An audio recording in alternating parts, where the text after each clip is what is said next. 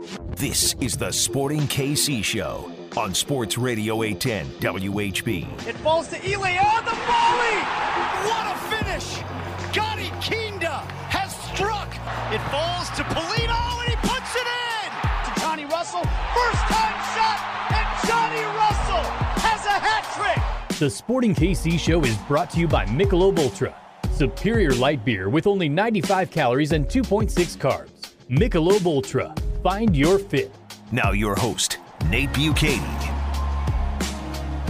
Hello and welcome to a playoff edition of the Sporting Kansas City Show on your home for SKC Soccer Sports Radio 810 WHB, and of course, wherever you download your podcasts, wherever you uh, get your digital content. We appreciate you subscribing and liking and telling all your friends about it as we have a big, big show for you today. We are, as always, presented by Michelob Ultra. It's only worth it if you enjoy it. And we are going to talk with the man himself, Peter Vermes. We'll have a long form, detailed interview with him coming up in the second segment of this show. And we're going to talk playoffs. We're going to look back on Sporting Kansas City's 3 1 win over Vancouver over the weekend. And then we're going to talk about tonight's game between RSL and Seattle because we can't really preview the next matchup until we find out what happens in that game tonight. As always, joined by the one and only Aly Trost here at the Compass Minerals uh, Performance Center today. We're, uh, we're doing a special edition show I heard today. Aly, how are you? I am well. This is uh, the most exciting time of the year, so no complaints. A lot to be thankful for Thanksgiving week. Playoff Ah, soccer. That's right. Ah. Playoffs around Thanksgiving, and we're also joined by the answer himself, Jacob Peterson, who's on the call with us as always uh, on Saturday. Jacob, what's up, man? How are you? I'm great, Nate. Thanks, thanks for having me. And uh, as Aly said there, anytime that Sporting are still playing Thanksgiving week, hey, it's a great week. Okay, so let's go back to this this game first off. Uh, Vancouver three, Sporting Kansas City one, and uh, you and I, the three of us, had been talking off to the side quite a bit leading up to this game about the motivation in this one, and nobody from the Sporting Kansas City side publicly was saying anything last week about the comments from Vanni Sartini and all of that. But you were telling us under no uncertain terms, everybody in that locker room is talking about this. Take me back to what your initial reaction was when you heard that from Vanni Sartini, and uh, and what you thought the outcome of that would be. Well, first off, immediately it was a mistake. It, it was obviously he's an older guy. It's not like he's he's a younger guy, but he's a first time head coach in MLS, and he hasn't had that responsibility yet um, to lead a team and to know exactly what to say. But that's kind of his personality, right? He's he's flamboyant. He just says whatever comes to his mind. Um, but in that moment, that's a mistake. You you can't give the team that you're going to play, your opponent, any extra motivation, especially in the playoffs. And yes, everybody already wants to win, but you just can't do that if you're Vanni Sartini. And I think now he probably understands and, realizes that that it was a mistake. And while the the sporting side of the team and the staff and everybody said all the right things leading up to it, there's no doubt that that factored in. And uh, I'm sure that uh, Peter Vermes will will touch on that. Yeah. Well, I and Vanni doubled down after the game. He was asked if he regretted making those comments, and he said no. But I think you're right. I mean, that's going to be a, a learning moment because all of the things that eh, that had made Vanni so great this season for his team, I that emotion got in the way in the worst possible way, and, for probably. You could argue one of the worst possible teams and coaches who's going to take just as much motivation from that as his players are. Right, and, and that's Sartini. That's his his best attribute as a coach is mm-hmm. that being a good motivator, getting Yeah. his, his guys to run through a wall for him, and he basically gave Sporting the exact same level of motivation by those quotes. So you took away his greatest attribute. Uh, which was a mistake. Uh, I'm sure he might not say that publicly, but there's no doubt in, in my mind that a- after the way that, that that game went, and then hearing even Peter Vermes and, and the other players talk about it after the game, that factored in, and, and he has to realize moving forward. Uh, because I still I still love him as a personality. I yeah. think he's great for the league, and, and you want personality like that. But as a head coach, you cannot put your players in that situation. um, because really you're off to the side. Once the the whistle blows, you have no control really of what goes out there uh, on the field, and uh, that was just a massive mistake for him. Yeah, I think the word I'd use is naivety. Like you said, yep. it's it's not he he's not a young guy, but it's it's one thing when you're teaching the the philosophy of coaching and all of those types of things and the tactics and everything. It's another thing. It's something we see from Peter all the time. People love the way Peter deals with the media because he is honest. He is emotional. He he. You, a lot of times you don't have to wonder what he's thinking, but you can also tell that he's been around enough to know there's certain things I'm not going to say to the public. There's certain things that are going to be between me and the locker room because all it does is is hurt my own cause if if I put it out there to the public and and we'll see if Vanni Sartini gets the opportunity to learn those things. I think it's interesting cuz you know some people might say, well, it's a playoff game. You're already fired up. You still got to go out and play the game. How, can it really make that big of a difference to get the guys fired up? I noticed an intensity all week last week at training, Jake. It, it's like every little thing you do has that just slightly elevated sense of focus and determination. It's like it's not just about them running out of the locker room right before the game, all fired up, is it? No, and, and that's the thing is is a comment like that, especially with this long break, right mm-hmm. in, in, between with the two weeks, right. So guys hear that and they are locked in that and their preparation, you know, on, on that bye week, even though it is pl- the playoffs, you know, there's some trainings where you're like, oh gosh, it's cold out here or whatever, like we don't play for another 10 days. But when you have that, even that little bit of extra motivation of saying, you know, screw this guy talking about our team and, and what we've built, we're the higher seed. We've got this at mm-hmm. home. You know, you just don't do that. But that factors in. And, and guys, you know, maybe on those cold days where they don't want to make that extra sprint, they're like, I'm going to do this leading up to the game because yeah, once the whistle blows, everybody's all locked in. But it's it's that preparation and all the little details, taking care of your body, getting in the ice bath, all the little things that if you have that extra motivation, I mean, there's no doubt that, that factors in. I think if you're Vanni Sartini, all you needed to see is that Khiry Shelton told the media that he was watching that clip before he went out onto the field, and then he had the game that he had. That right there would tell you that was a bad decision if you've got one of the most the biggest impact players of that game watching that clip as he's getting ready to go out on the field. But, you know, another thing, too, when you look at the mentality of where sporting, like where they were at coming into this game compared to Vancouver. Vancouver was coming off of this peak on decision day where they feel like they achieved all of these great things. Where sporting, Kerry Zavagnin told me that the feeling amongst the group was that they got robbed on decision day. So you have a team that's coming in, they're ready to win. They feel like they've got, you know, a lot to prove, a lot to kind of earn back after how everything went down at the end of the season and then you throw comments like that on top of it. I just feel like it was almost this perfect storm for a group that, yes, in the playoffs, no team needs extra motivation other than, hey, it's one and done. You've got so much here to win. But those little things, like you mentioned, through the week that just push you 10% further or, or help you in your decision making on taking care of your body, all those things I think serve sporting really, really well. So let's talk about the game itself. What impressed you the most? about the performance by Sporting in the game? If you had to pick just one thing. Well, geez, that that's a tough one because there were so many good performances. Um, I think collectively, you, you, can't really go.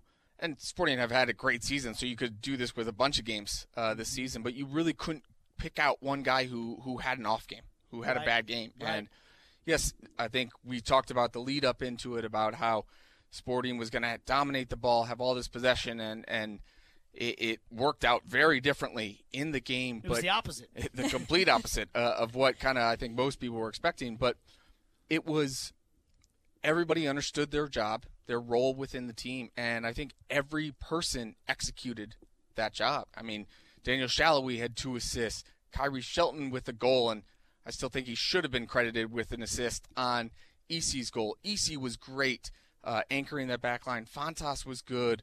Graham Zusi, I mean, of course, it's incredible what he did, but there's you could just go on and on. Tim Melia makes that huge save yeah. Uh, on yeah. Brian White, where you know if that goes in, you know, there's 20 minutes or so left in the game, and, and you know Vancouver is going to be pushing, throwing even more numbers forward. So I think collectively as a unit in the biggest game of the season, everybody showed up and everybody put in a, a good performance, and really with the exception of that that one big time save that Tim had made, and, and then the the handball, the penalty. I don't think Sporting gave up anything at, at all to this Vancouver team, as Aly mentioned, who was really on a good run of form. Uh, so I think collectively that that's my biggest takeaway from that game.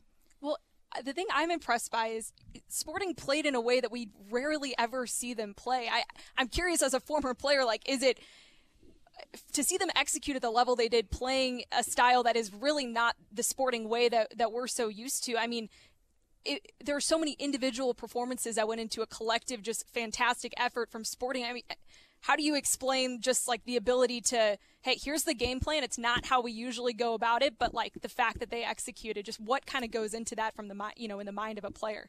Well, we talked about it even before, right? The the experience, the playoff experience uh, especially between Vancouver and, and Sporting. Yeah. And the, you could go down Sporting's roster. Obviously, Graham Zusi has well now 19 starts, which is more than the entire Vancouver roster going into that Wild. game. Roger Espinoza obviously has Ilie's been through it. Daniel Salloi, Tim. I mean, you could go through the guys, and I think that that is really what it comes down to. Guys who have played in Open Cup finals, guys who have played in playoff games, and, and that type of um, I don't even know what what's the right way to say it, but it, it's every single roll of the ball. Peter always says this. You know, you have to be locked in. You can't switch off, even if the ball goes across. And Vancouver had a lot of possession, right? And, Mm-hmm. and they were knocking the ball around. But Sporting's movement and, and shifting side to side to not give up really any good chances besides uh, the one that we spoke about was just how everybody that experience factored in, but then everybody was so locked in throughout it. Um, I think that that experience though is kind of what you know allowed them to adjust their playing styles because Yeah. that that's something that you need to do. And I mean, look at what was it the year Atlanta won MLS Cup the year after uh, I left um, in 2018 I think is the year they were a high press team the whole whole season long run and gun and they completely changed the way that, that they played in the playoffs and they won MLS Cup so I'm not saying that this is Sporting's game plan throughout the, Right. the rest of the postseason because we know that now they can do a bunch of different things and, Which is and I think- scary if you're another team trying to game plan for what you just saw against Vancouver and how well they executed. or that. it's awesome if you're a Sporting fan Well, it's awesome if you're at Sporting, but if you're an opposing team right now and you're used to what you saw all season long from Sporting, and then you see that without Alan Pulido still, it's like, whew. Well, and the two teams that Sporting Kansas City could face, Real Salt Lake and Seattle, are known to play with a three-man back Yeah. line. We know we, RSL doesn't do it every time. We, we found that out last time around, but that that could be interesting to see what that cat and mouse game looks like depending on who the opponent is coming up. We're going to preview that by by talking about tonight's game when we come back uh, after a conversation with Peter Vermes, the head man himself, will join us next. This is the Sporting Kansas City show. You're listening to the Sporting KC Show on Sports Radio 810 WHB.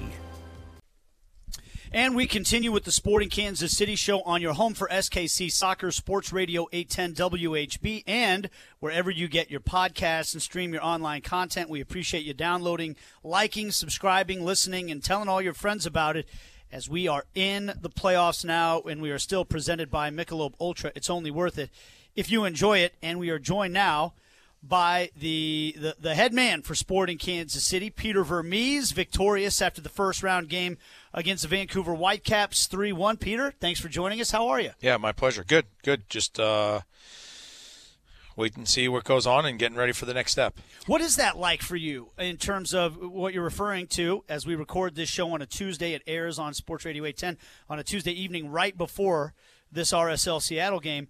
You don't know who you're going to play. You don't know where you're going to play. So tell me, what's tonight going to be like for you? Well, I mean, the good thing is that we've played both teams already a couple times, so we kind of have an idea, and, and, and most recently as well. So, um, so that part helps. So it's not like you're trying to take a new team and completely break everything down around them and, and instill some type of game plan.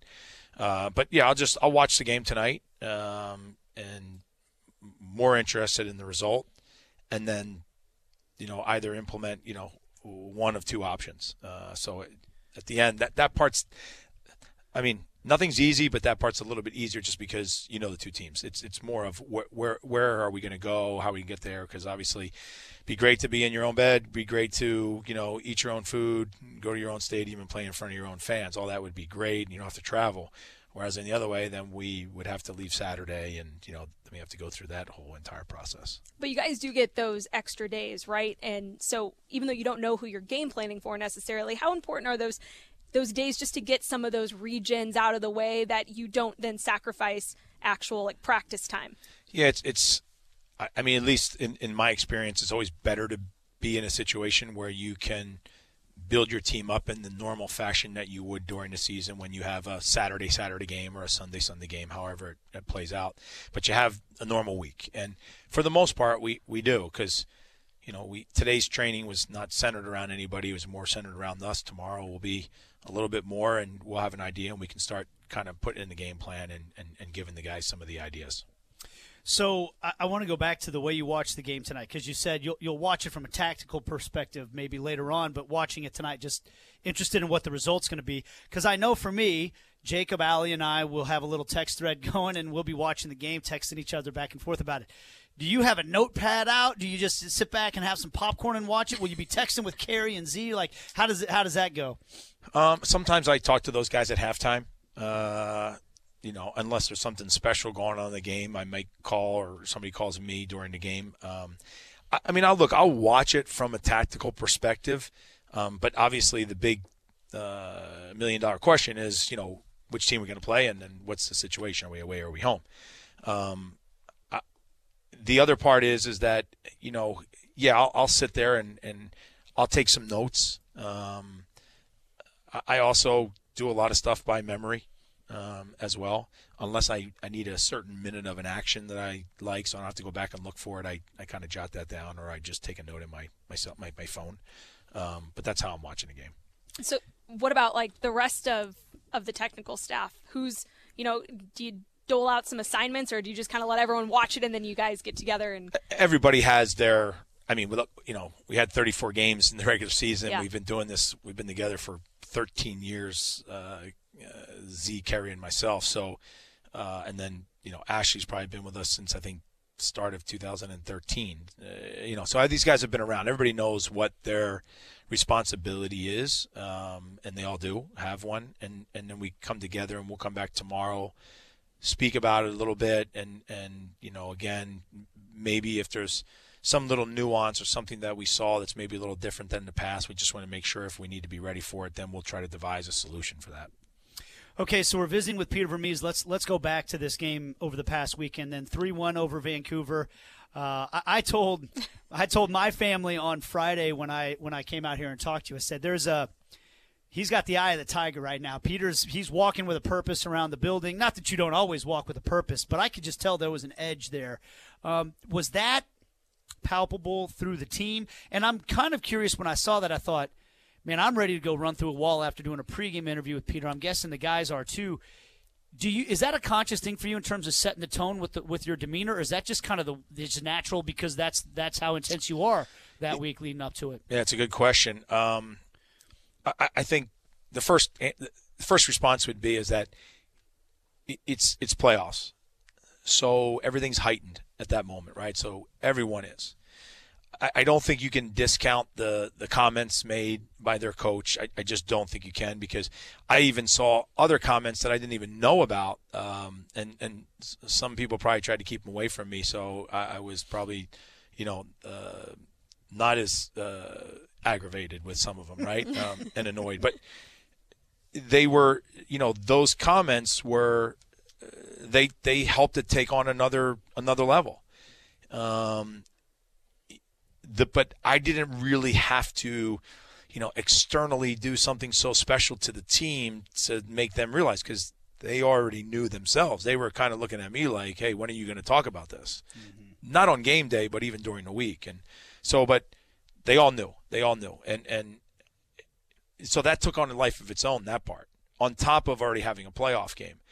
Um, and then and then the other thing is is that you know you, you can't discount out of all of that is the guys worked extremely hard to get to the playoffs, to get into this position, to have a home game, to do all those things, and they, they also are focused on taking advantage of that. And so there was all those all those things came together and ahead, and I think myself and also the players. And I would only answer your last part of the question is is that there's there's a lot of things that are uh, natural, and then there's a there's other things that are sure calculated and they're always different. It's never the same for any of the games that you play. It's it it, it just changes.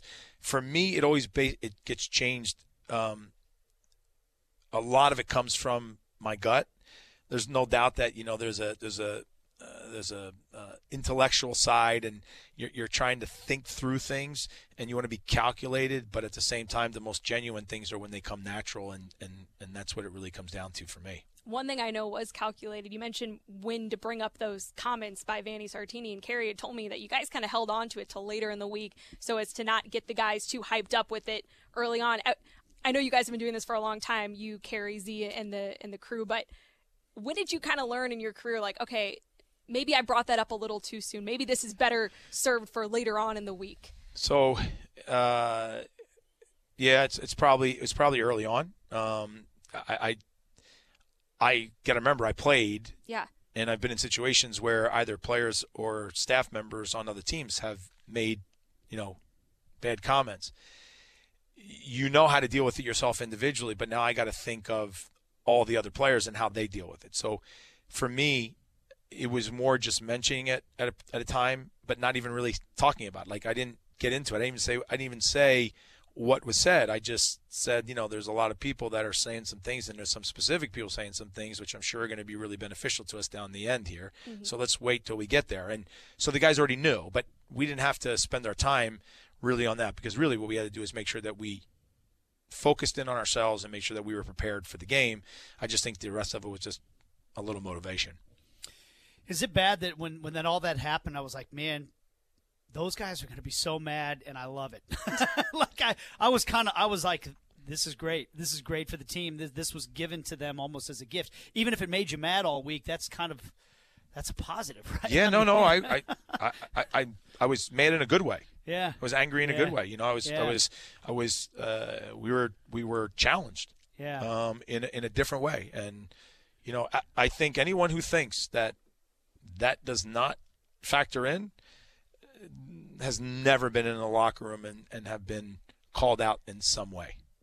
But Daniel Salloi did tell me that he loved it. He thinks it's great for the game. So maybe he's built a little bit differently. Maybe that that's way. what he said. I was like, come on, Daniel. well, I think he probably thinks it's great for the game because yeah, he was on like, the good yeah. side of receiving that. Yeah. You do that on the, the the other thing is, and I'll leave it at this, is that for me, I'm just talking about myself now. This is this is just my opinion. It's not criticism. It's not t- saying what you should do. I- I'm just a coach. I'm not playing in the game. Yeah. So I, I, I, you know, I think I would, I think I would be irresponsible to our team if I did something like that because now I put them in a position that maybe, you know, they're not ready for or they shouldn't be ready for because I now put them in a place that they shouldn't be. My job is to try to put them in the best place possible. Yeah, they they got to go cash a check that their coach wrote. You know, and that that's one of the things Jacob brought up to me as soon as it happens. You know, as a coach, you don't want to put your your players in a position where they got to go answer for something you said, and, and that's what ended up happening. You guys took care of business. Let's get into the game itself. I want to talk about Graham Zusi, and, and, and I don't even mean the strike. The strike itself was was beautiful, but but we know that Graham's got that in his locker. The first goal, and, and Jacob, as, as soon as the goal happened in real time, he said, "Man, from start to finish, Graham Zusi, from the interception to the run, the diagonal ball he plays, everything." This guy, I mean, you've been coaching him for for so long. Does it does it even just not even surprise you when you see that stuff from him anymore, or do you still like what? How do you take in what he did in that moment? On on the first goal, you have to appreciate, no matter who it is, you have to appreciate the the the the build up of the build up of it, right? So there's so we talked a lot about if you if you go back to our last game against them at Vancouver, um, Graham, especially from right to left, was we were we were hitting that same ball, and we actually were we, we were on the receiving end of some possible good actions. They they didn't materialize in that game, but we knew that that same opportunity could be available in this game, and first off, it's it's the time, it's the it's the right decision, it's the timing, and it's the execution of that ball over distance first. Daniel to take the ball down, Graham to continue his run forward, the ball back across because obviously now they have to overcompensate to go and defend Daniel, and they're not sure what he's going to do. He's going to come inside and try to strike it, so they need to get numbers to that. So now they expose themselves the other way. We take advantage of that, and the first time ball across. But while all that's happening, Khiry has to show for Graham underneath when he's playing the long ball. He doesn't get it.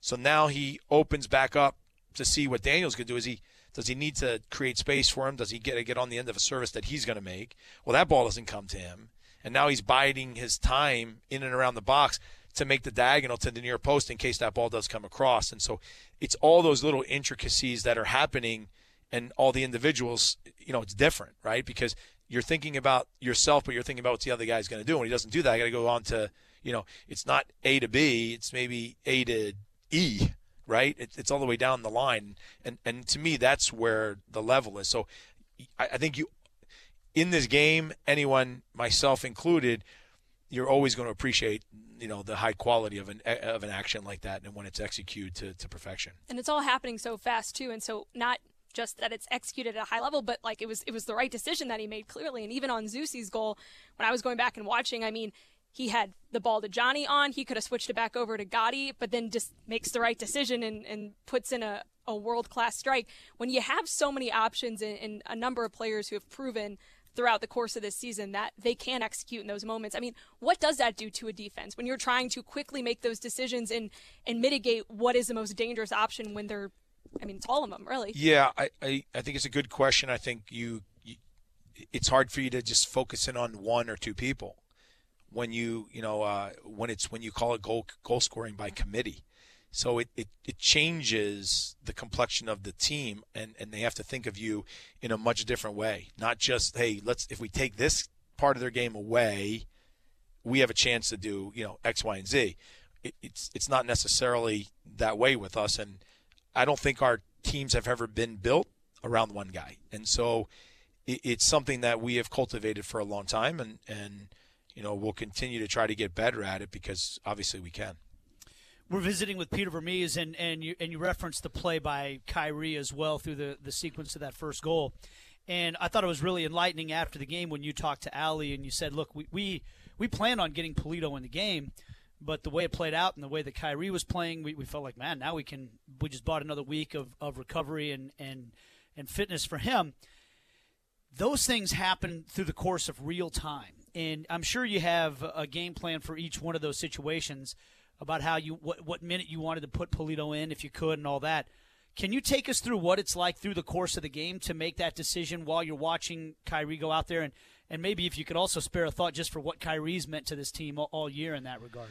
Yeah, well, I'll start there. I mean, I, I think everybody knows because uh, Khiry plays on a regular basis. What I think of Khiry, I think that uh, uh, he he adds something um, that very few players add to a team. There's a there's a high level of unselfishness that he um, displays and has the impact of both on the times when the team has the ball and when the team doesn't have the ball he does and makes up for sometimes when guys don't do something on either side of the ball. And that helps us get get results. And it doesn't but it doesn't always show up in the box score, right? It, it mm-hmm. An assist or a goal or what have you, but I'm really happy for him that he got that first goal because you know, I, I was very specific with him and with the team around how he would function in this game. And you know, it's one thing for me to go in and tell somebody, hey, this is what I need you to do. It's another thing for them to go and do it. And he did a great job of it. Um, the final piece is, is that as the game's going, I had told him, I said, listen, I need you in the first half to just annihilate the back three, meaning with getting in behind and, and, and putting them under a lot of pressure, not just without, I'm not talking about without the ball, I'm talking with the ball and with your runs and your movement in behind. And because the idea was is that if we got to you know halftime and um, we were looking like we weren't really creating anything or weren't very dangerous, that there's a good possibility that I would bring on Allen start the second half.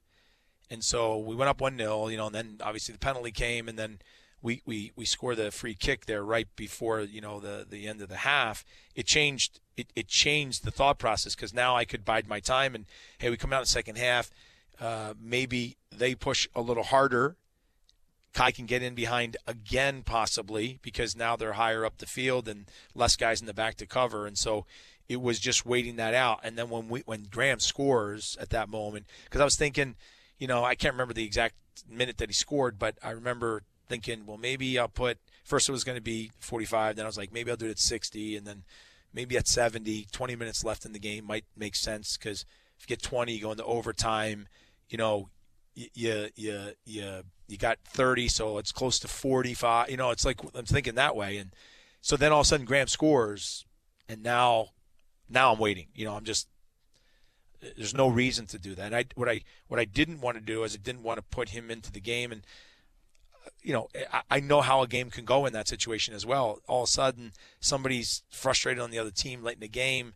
They they come in and do a bad tackle on him, and now all of a sudden we lost all of that um, work that was built up to get him to this place. So, um, giving him the chance to now get you know four, five, six days under his belt again, it just it just helps in the process. I saw you talking to Pulido after the game. What was your conversation like with him? Because he's such a competitor. You know, I, he was he's been clawing to get back on the field. He he. Uh, I just said to him, I said, you know, and I'd, I'd already had talked to him at half or before the half and at halftime that hey, this is how I'm thinking about this because I also need him to be ready for that. And so mm-hmm. he, uh, I just said to him, I said, you know, I, I, I, hope you understand why I did what I did. He goes, no, I, I totally understand. This is great. Now I got, you know, basically another week to get prepared. So he's a team guy. I've always said that from the get go. I, I, tell you, I didn't necessarily know that when I first recruited him. You never know that because it's you, you can see things from the outside on players when you scout them. What you don't usually have is the intimate knowledge. And as much as you do your your due diligence and you talk to people and you do all that, that doesn't mean that because a person you're talking to they have their own interpretation of what your question is, the way they think about it. That doesn't mean necessarily it's the way you think about it. Mm-hmm. So until you work with somebody inside the white yeah. lines, you really just don't know how they're going to respond to things. But he is, he is, he is an incredible competitor, but he also is a a 100% team guy, and that's that's one of the reasons why he fits so well into our team. Helps with the scoring by committee offense, then too. For sure. It, that actually leads me perfectly to my next question when you talk about, you know, once you get guys in between the lines, you get to know them a little bit. Because I was listening to your post game with the media after this game against Vancouver, and you on your own brought up the substitution patterns at the end of the year. And you said, look, I don't want to say this to anybody, but uh, I'm paraphrasing. You said something like, when it gets to the playoffs, these guys need to be battle tested. They need to be tough enough. They need to understand what it's like, and I need to put them through that test now in the regular season before we get to the postseason. And I thought to myself, I don't think Peter does that if he doesn't believe these guys are tough enough to handle it. And and, and maybe I'm wrong about it. I'm, I'm, I'm asking your opinion because you've already been around these guys. You you kind of how much did you know about the mental makeup, the toughness of this team before you put them through all that? And I guess then how much did you learn about it through the course of it? I, I actually think it's it's a really easy answer in that because so early on, if you guys remember, I don't know how many games into you know the first ten games of the season where we we would go down a goal and we yep. find a way back. You know, yep. we get, you know the storyline kept being you know how we were able to come back. Well, you could tell the team had a good mentality for that. They didn't, you know, there's other teams you have where team goes down a goal and they're just they're done. Yeah. They, they, don't know how to respond from that, right? Yeah. And and so the group showed that early. Where the difference is is that so it was in uh, uh, I think it was in 18. Um, uh, we were uh, we're getting to the almost to the halfway point of the season. We were playing at Atlanta. Um, it was a you know midday game. They had been undefeated at home. We were going there to play them, and that after that game, we had a two week you know we had a bye, so we had a two week you know kind of hiatus. And you know, we go into the game and whatever. We win the game 2 0. Nobody ever shut them out. Nobody ever wanted their place yet, whatever. But I say, but sounds all great. But at the end of the day, my analysis afterwards, and I remember talking to the staff, and I said, we have an issue. And the issue is, is that they were playing a man down. Uh, Guzan got thrown out. Mm-hmm. They were playing a man down, and they were putting it on us late in the game, and we squeaked out a second goal on a you know they pushed guys forward and we we countered on the other end yeah. scored. Gerso scored, yep. and I remember sitting there thinking to myself, we were a very good possession team, a really good build-up team. What we weren't able to do was we weren't able to play in the fashion in which they played, which was they weren't a possession team. They were as fast as they could go from their goal to the other goal, no matter whether it's on a counter or it's just in the run of play, they wanted to get there. And we weren't used to that from a physical nature. And so I remember coming back and telling the group that, hey, we have to alter our trainings going forward because we got to get our guys ready to be able to participate in a game like that for later on in the season. And we actually, and I remember also saying that when we do this, what's probably going to happen is we're probably going to incur some injuries, probably muscle tissue injuries, because when you up your percentage of intensity in training and you do that quite dramatically right away, and obviously you're always trying to chip away at it, but there's no way to do it. You just, there is a way, but the problem is, is that as soon as you put that intensity, you know, now all of a sudden, like I could be more explosive, what have you, that happens. And we all, all of a sudden got like two, three, four injuries very quickly right after that. And we started that for like two weeks. And, but I will tell you, I don't think we would have gotten as far to the conference final if we did not do that earlier on in the season. What was that turning point game for you this season? Maybe if not the same way, but just that game where you're like, so, yeah, it's a great question because you know who knows is Sammy, because I told Sammy after the game and we lost. It's a game where we lost. You know what I think it was? I think it, I know where it was. I don't know the game that we played thereafter. I have to think through that for a second. We went on the road and we played Houston and we lost. Ilie played in the back. Yep. That was his first game at center yeah, back. and we came back home and we had a game. Did we play Minnesota? Was that Vancouver right after? Maybe it was. Yeah, I, I think, think it, it was. was. It was Vancouver. You're absolutely right. It was Vancouver. That's right. And you know, everybody was thinking that we push Ilie back in the midfield. I was like, no, we're going to keep him in the back because I think we're onto something here. You know, in this short term, and we really took a big step forward in in our model of play, the way that we wanted to try and play, that we wanted to build up the game, because now we had him and Fontàs in the back, and they were really good at building out. And and you know, to be frank, Isimat wasn't ready yet physically, mm-hmm. and so that kind of was to me that was the turning point for the group. It's a good question. I, now, now it's exactly right. Vancouver. There you go. Yeah. Look at the memory too, because Yeah. when you said was it Minnesota, I, I- was thinking, man, I'm trying to remember back to the Houston game. And and you said to me the other day you weren't sure if she was watching. I didn't. No, he didn't. Just kidding. Yeah, don't throw me under the bus like that, Peter. No, It Uh, hurts. we know we know Aly's paying close attention. We all are. This is this is really fun stuff, and we're going to be paying close attention tonight to RSL versus Seattle. We all hope it's a home game, but we know this: if this team has to go to Seattle and win, they can do it. They've shown it twice this year. So uh, no matter what happens on Sunday, it's going to be big. Coach, thanks so much for the time. We really appreciate it, and best of luck on Sunday wherever it is. Thank you guys. Hope the birthday was good too. It was great. Yeah, of course. Yeah. Uh, it made my family was really happy that we won too, Made the celebrations a bit better than I'm sure. for sure. There you go. That's Peter Vermes. Uh, we'll be rejoined by Jacob Peterson to give some thoughts on this game tonight between RSL and Seattle. Right after this, this is the Sporting Kansas City Show presented by Michelob Ultra.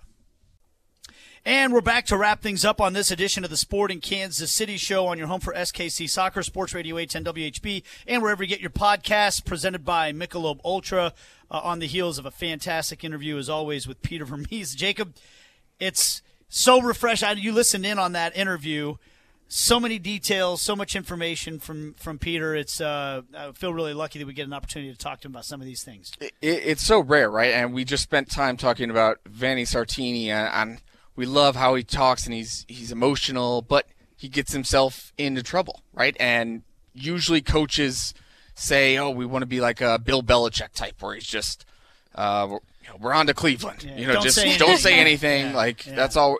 But Peter gives you thoughtful, good answers without stepping over the line to give the other team a- any sort of information. It, it really is impressive. And uh, I mean, we were talking before we came on that uh, I don't know if there's really any other coach that I've seen that gives such detailed and, and good responses, thoughtful question or responses, but doesn't give the opponent any sort of bits to, to pick off. Yeah, that's a hard line to walk. it gives sure, me a, good at it. yeah he does and it gives me a greater appreciation just for the complexities of the job right like i mean think about all that goes into it and then to have to you don't just learn how to do that overnight and it just speaks to i think that experience too of, of the group and, and you, you hear about all these coaching moves around the league but then to look inside sporting and you see z you see Kerry you see peter i mean just the the ex- the collective experience of that group and and what that then translates into is is really cool Well, I think I, I know this for a fact because Peter's told me it's um it comes from a place where he feels a greater responsibility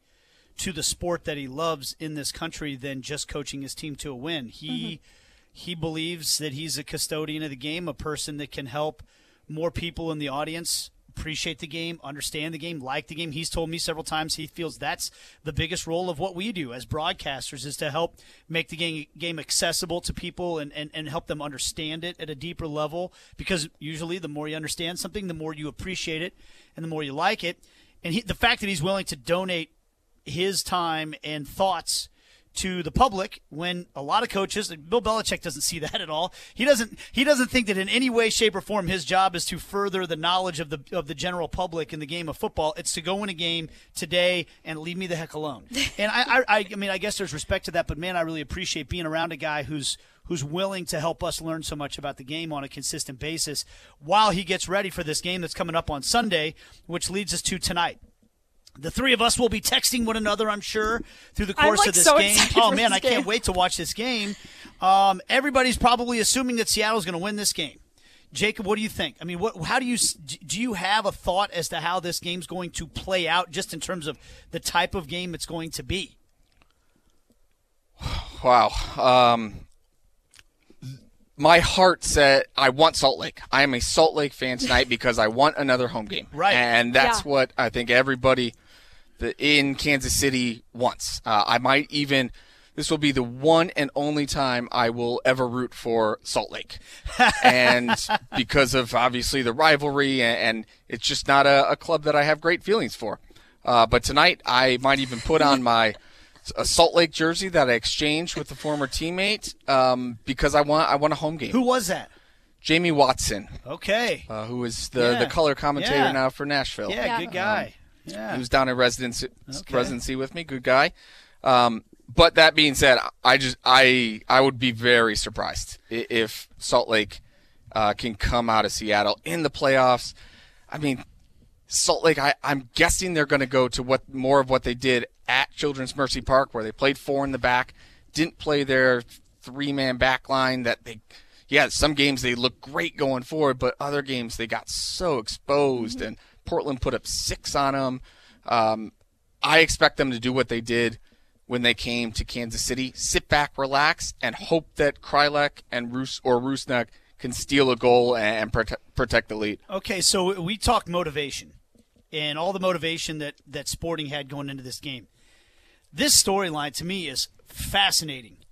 You got Freddy Juarez, who was the head coach of RSL, left the team in the middle of the season to take an assistant coach's job at Seattle. Now, there might be all kinds of reasons behind the scenes. Maybe he was told, look, you're not coming back after this year. Maybe he saw the writing on the wall. Whatever it is, to me, if you're RSL all week, you're saying, this guy abandoned us for the assistant coach's job. When the going got tough, he fled the coop on us to go to this other cushy, you know, place where he thought it was better to be assistant there than to be our head coach.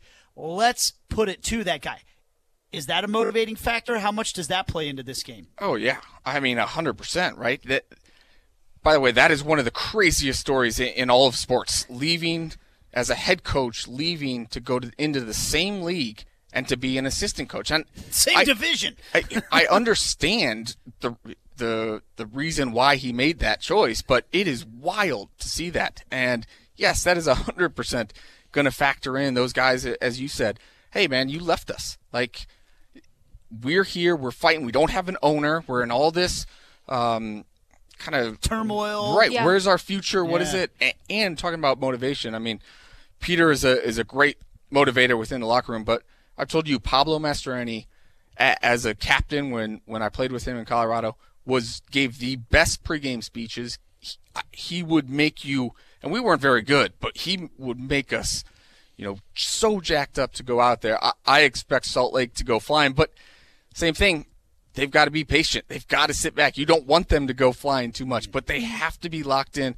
We were saying with Sporting every roll of the ball because playing up in Seattle on that turf with that that crowd and everything, that's a that's a really tough game. It's uh, a tough environment. I mean, just being there a few weeks back when Sporting went up there and, and got the win on the road, I, that was the closest to a playoff. And, and I, every single player on the field, every coach in this building said the exact same thing, and it's it is electric. But like you, I'm an RSL fan tonight because the atmosphere at Children's Mercy Park was one of the best I had ever seen for that game against Vancouver.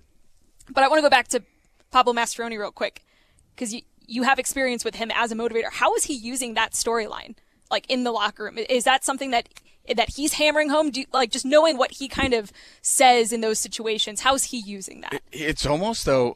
I mean, or does he even have to? Yeah, like almost how Peter said. Yeah, you you can bring it up and talk about you know Sartini's quotes, but this one is every single player knows. Mm-hmm. They know, hey, this was our head coach. He he left us out to dry here. Like this is our game to go and to upset them and and you know kind of shock the world because I don't think there's anybody out there who has picked Salt Lake to no. win this one. No.